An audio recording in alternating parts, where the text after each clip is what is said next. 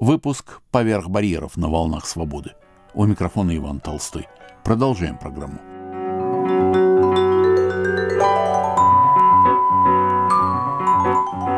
Cold War Radio. Радио эпохи холодной войны.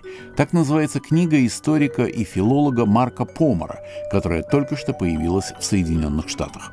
С некоторыми ее главами мы продолжаем знакомить наших слушателей.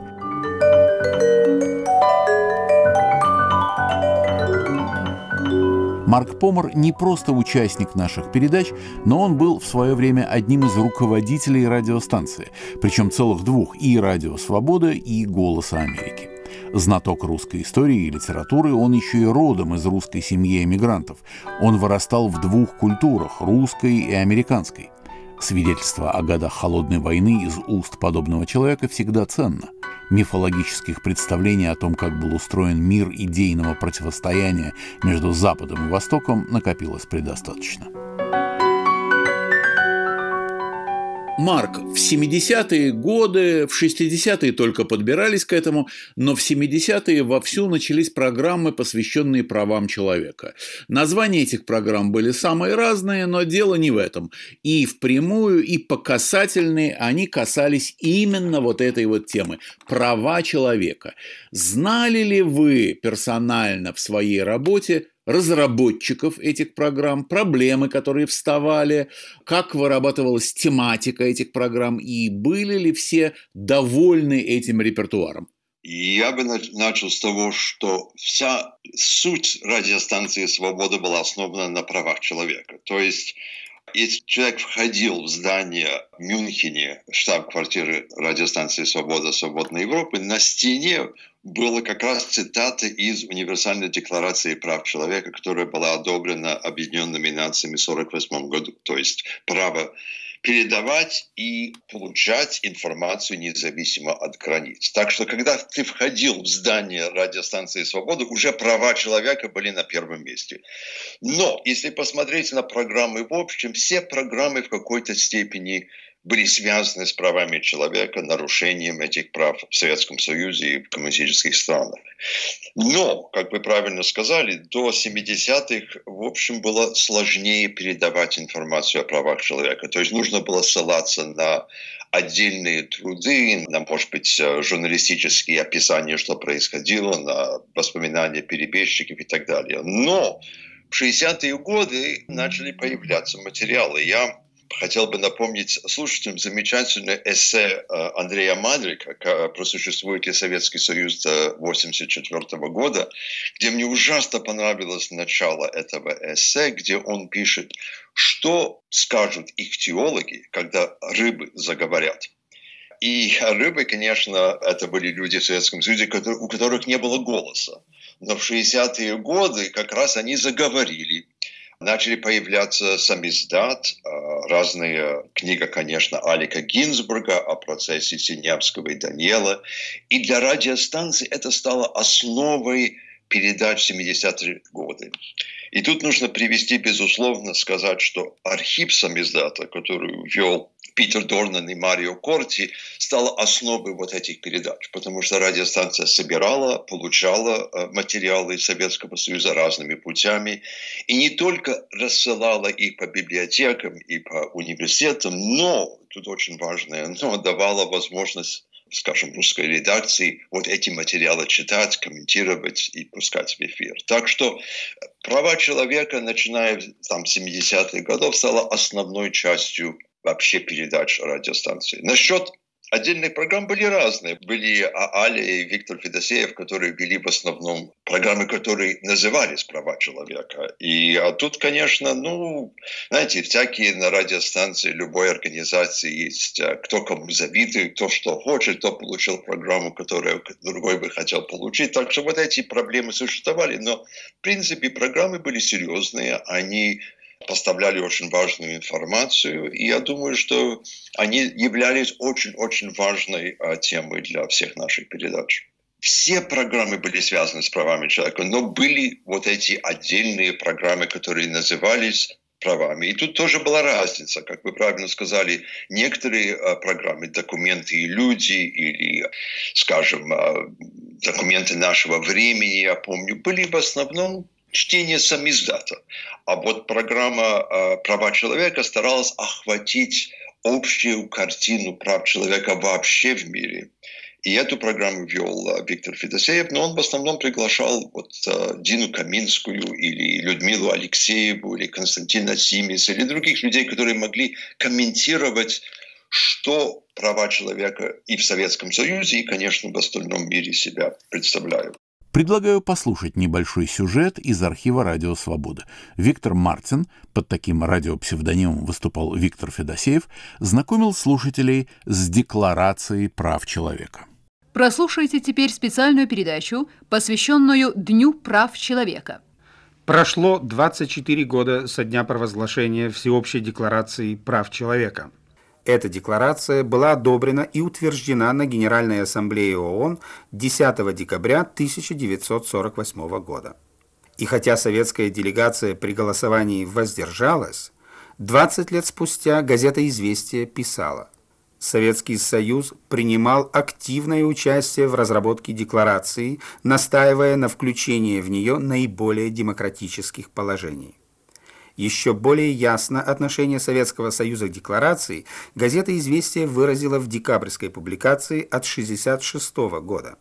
«Гуманистические идеи и принципы», – писала газета, в частности, принципы Конституции СССР, не могли не оказать определенного влияния на содержание и характер важнейших прав, провозглашенных в декларации. Всеобщая декларация прав человека, подчеркивала газета «Известия», развила и конкретизировала важный международно-правовой принцип защиты демократических прав и свобод. И в самом деле, именно защита демократических свобод, необходимость охранять эти свободы властью закона, чтобы, как записано в самой декларации, человек не был вынужден прибегать в качестве последнего средства к восстанию против тирании и угнетения, именно признание достоинства, присущего всем членам человеческой семьи, обязали Объединенные Нации открыто признать и провозгласить, что основой свободы, справедливости и всеобщего мира является не что иное, как равные и неотъемлемые права каждого человека. Виктор Мартин, Виктор Федосеев, эфир 10 декабря 1972 года.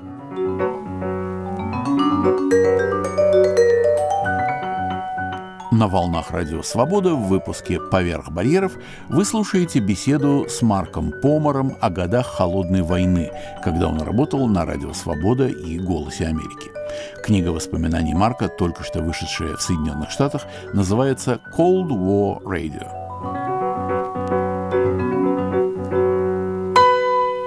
Тут еще сыграла очень важную роль в 70-е годы Хельсинкские соглашения, которые были подписаны в Хельсинки, но потом были конференции, последующие конференции в разных городах, в Мадриде, Вене, Белграде, которые, и тут очень важно, Советский Союз как раз подписал вот эти договоры. Поэтому можно было, вправе было ссылаться на то, что Советский Союз не выполняет обязательства, которые они сами подписали, и так далее.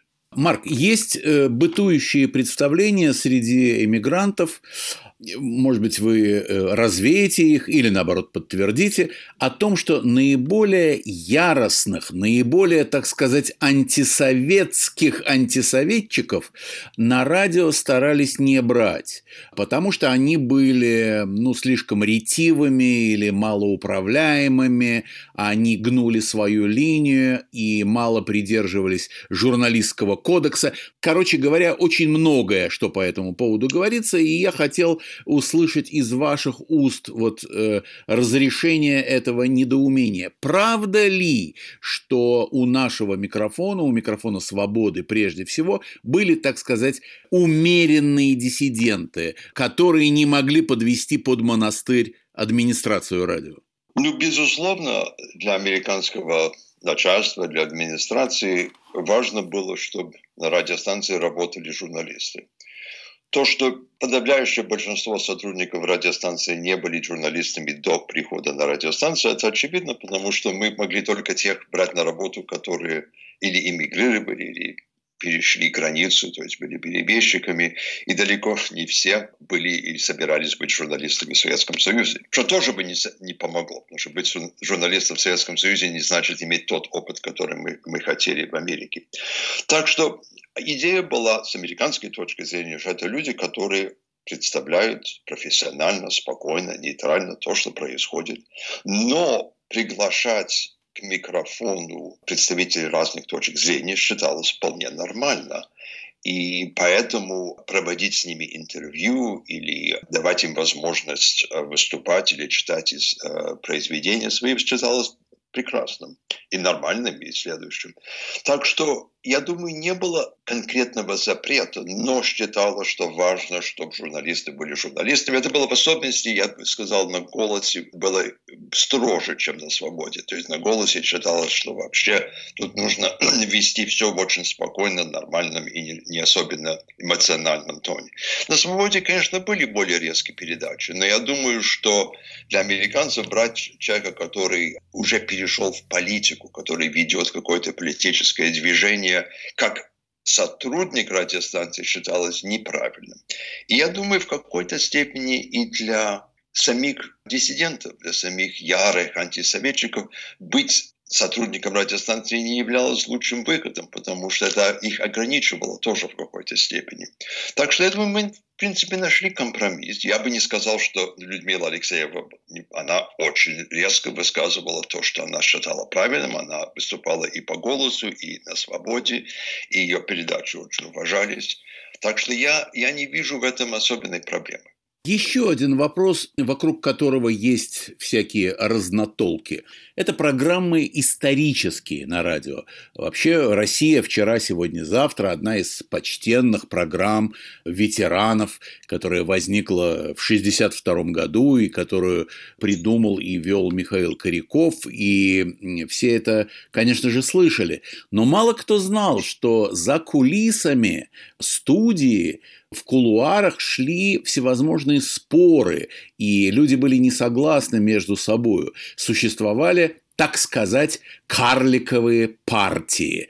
Люди с разным мировоззрением, с разными взглядами на историю России и вообще на всемирную историю, они, разумеется, пытались провести в эфир передачи, которые милы их сердцам.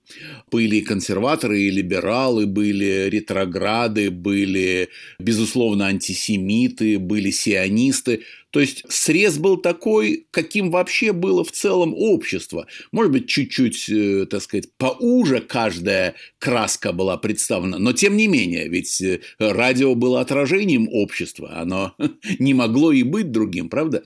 Так вот, интересно, что, слушая архив, все время убеждаешься в том, что передач, посвященных русскому консерватизму, очень важнейшей линии, очень важнейшей мировоззренческой краске в русском мировоззрении общественном, уделялось крайне мало внимания. То есть о консерватизме говорили как о чем-то, совершенно бросовым, ушедшим на свалку истории, не заслуживающим никакого серьезного внимания и так далее. Проталкивались идеи либерально-демократические, скорее. Точно так же заметно, что о белом движении, скажем, о героях гражданской войны со стороны белых, о генерале Деникине, о генерале Врангеле узнать от «Радио Свобода» было практически невозможно. Даже в передачах, которые посвящались гражданской войне. То есть, да, эти люди упоминались, естественно, генералитет Белой армии упоминался, но так, чтобы какие-то биографические передачи, сведения сообщались бы советскому слушателю, нет, совершенно этого не было. И ведь не странно ли, ведь в Советском Союзе об этом прочитать тоже было в официальной печати невозможно, достать эти книги было достаточно затруднительно, только на черном рынке или в громадных библиотеках, в Ленинской, в Москве, в публичной библиотеке Академии наук. То есть доступ был затруднен. Почему бы радио было не рассказывать об этих проблемах советскому слушателю? Ведь аудитория жаждала такой информации. Как вы думаете? Ну, конечно, история – тема очень важная. Как мы видим, сегодняшняя Россия, она является одной из ключевых. То есть объяснение русской истории – это повод для всяких действий. Так что, безусловно, история, русская история играла важную роль на радиостанции.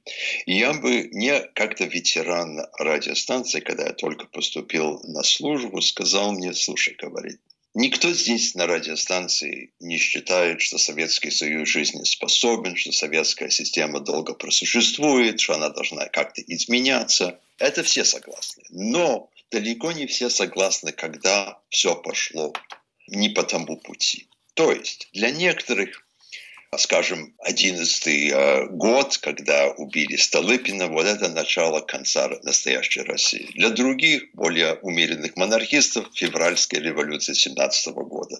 Для либералов все пошло на нет после октября 17 года и так далее, и так далее. То есть вот эти разные течения русской истории, кто как определял проблемы, существовали. И я думаю, что это одна из самых ценных вещей на радиостанции. Это то, что у нас было разнообразие взглядов. Как вы правильно сказали, были у нас и монархисты, и были у нас социалисты. Никто не считал, что Советский Союз – это система, которую они или уважают, или считают жизнеспособной. Но разные мнения существовали. Насчет консервативных взглядов, это, я думаю, зависит немножко от периода, на который вы смотрите. То есть в мое время, в 80-е годы, когда я поступил на радиостанции, как раз консервативные взгляды американское начальство, в первую очередь Джордж Бейли, который был директор радиостанции «Свобода», считал, наоборот, нужно продвигать. И я думаю, что начиная с 80-го года вы упомянули программу «Россия вчера, сегодня и завтра», программу, которую я очень хорошо знал, потому что это была моя обязанность читать каждый материал, который Глеб Александрович Рар составлял.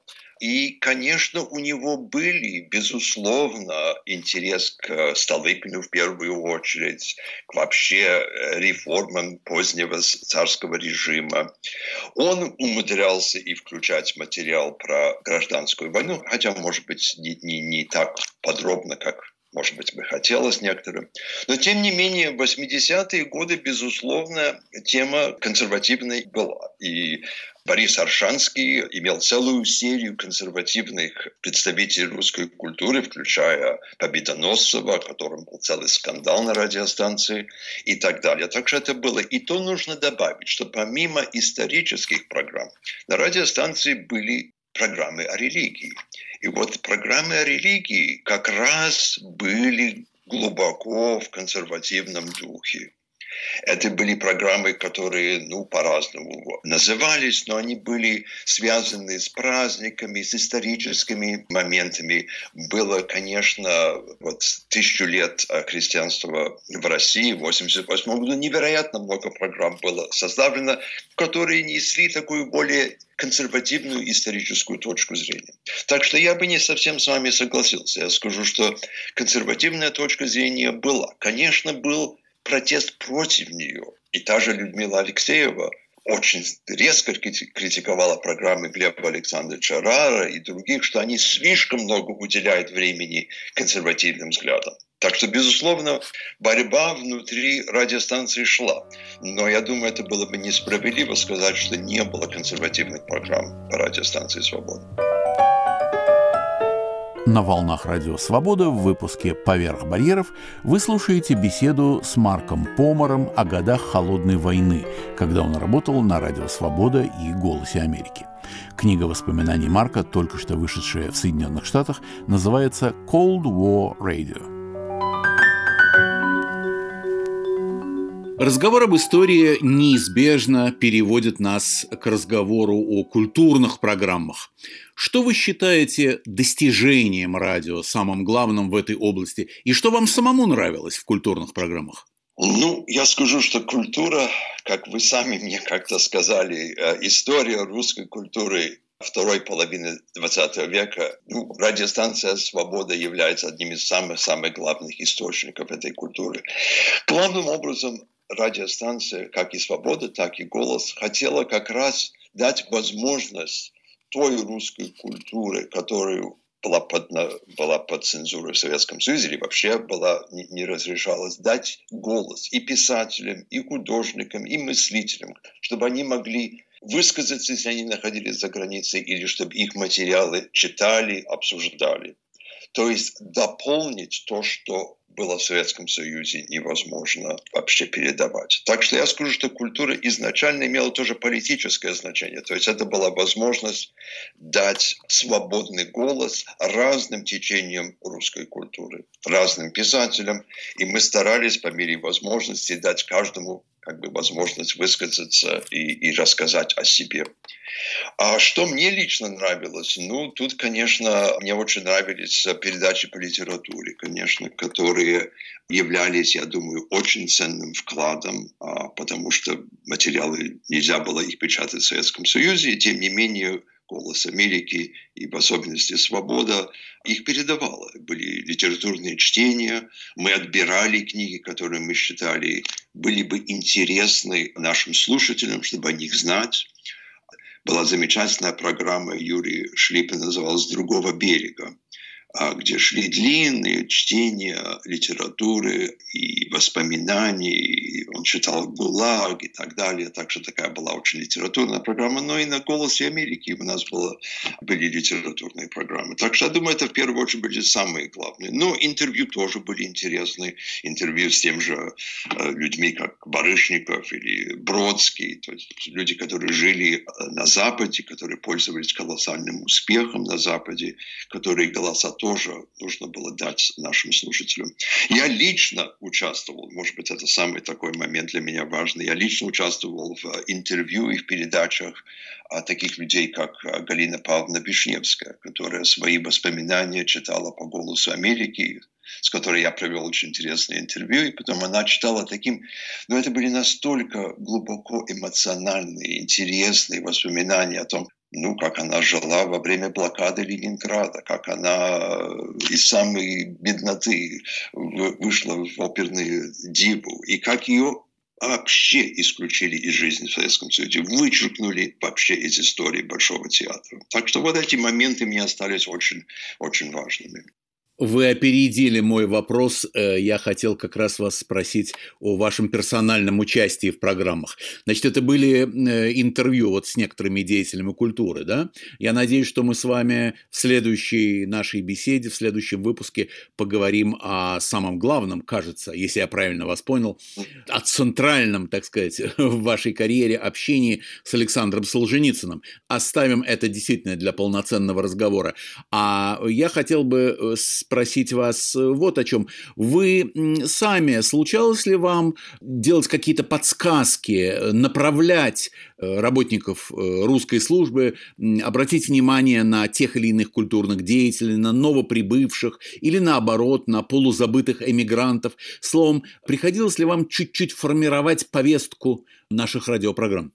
Я скажу, когда я поступил на радиостанцию «Свобода», я учился скорее у редакторов, чем конечно, им объяснял. Я был молод, и я много-много нового узнал, слушая их, общаясь с ними, понимая, что они делают. Когда я поступил на «Голос Америки» после работы на «Свободе», конечно, я имел этот опыт радиостанции «Свобода», которая дала мне возможность немножко предложить разные интересные моменты, которые мы могли бы делать. Где-то я, может быть, ответственен за то, что «Голос Америки» стал походить больше на «Свободу» в мое время. То есть я считал, что опыт «Свободы» как раз был интересен и полезен. И как раз я имел, что, может быть, очень важно подчеркнуть, директор «Голоса Америки» как раз меня в этом поддерживал. То есть он считал, что это важно в 80-е годы, чтобы «Голос Америки» действительно, как он считал, передавал информацию людей, которые действительно имеют значение, а не старался только что-то про Америку рассказать, которая, может быть, не совсем была к месту. Так что на «Голосе Америки», безусловно, мы обращали больше внимания на иммигрантскую литературу, на журналы. «Континент» в Париже мы начали проводить описание последнего номера «Континента» и так далее. Вещи, которые, может быть, на «Свободе» это было нормально, на «Голосе» это, может быть, было не совсем обычным, но стало, безусловно, в 80-е годы частью наших программ. Я думаю, что личные связи, и тут, конечно, я в прошлый или позапрошлый раз говорил про Юрия Елагина, с которым я подружился, и который меня начал знакомить с разными людьми, которые было легче их приглашать в студию, поскольку уже была какая-то личная связь с ними, будь то Ростропович или Вишневская, или Юрий Любимов и так далее, люди, которых Елагин хорошо знал и с которыми он меня познакомил. Марк, есть известное французское выражение «l'esprit d'escalier», то есть поздний разум, поздняя догадка, ум лестницы, да, когда ты уже уйдя от компании, от дискуссии, вдруг соображаешь, что ты чего-то не спросил.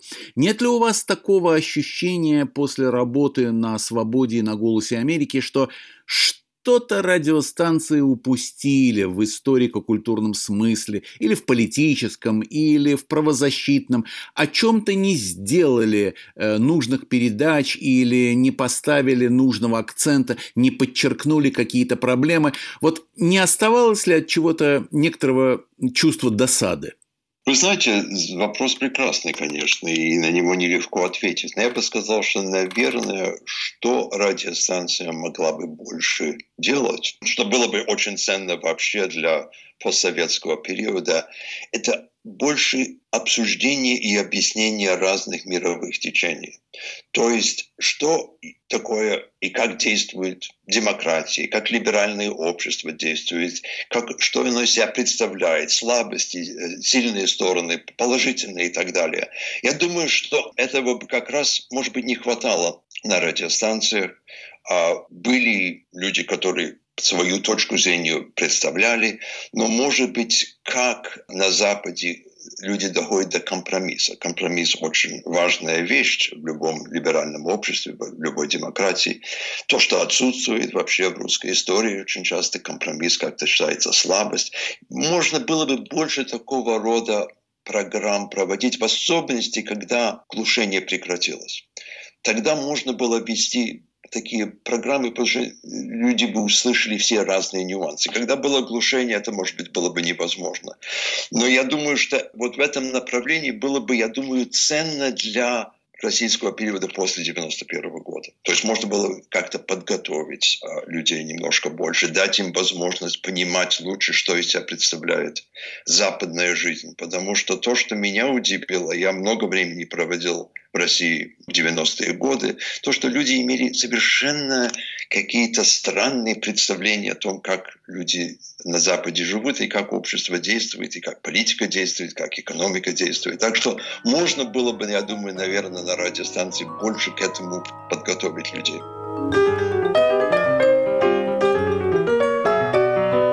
Марк Помар. Cold War Radio. Радио эпохи холодной войны. Книга воспоминаний моего собеседника только что вышла в Соединенных Штатах. В следующем месяце мы продолжим нашу беседу. Выпуск «Поверх барьеров» завершен. Над программой работали режиссер Юлия Голубева и редактор Иван Толстой.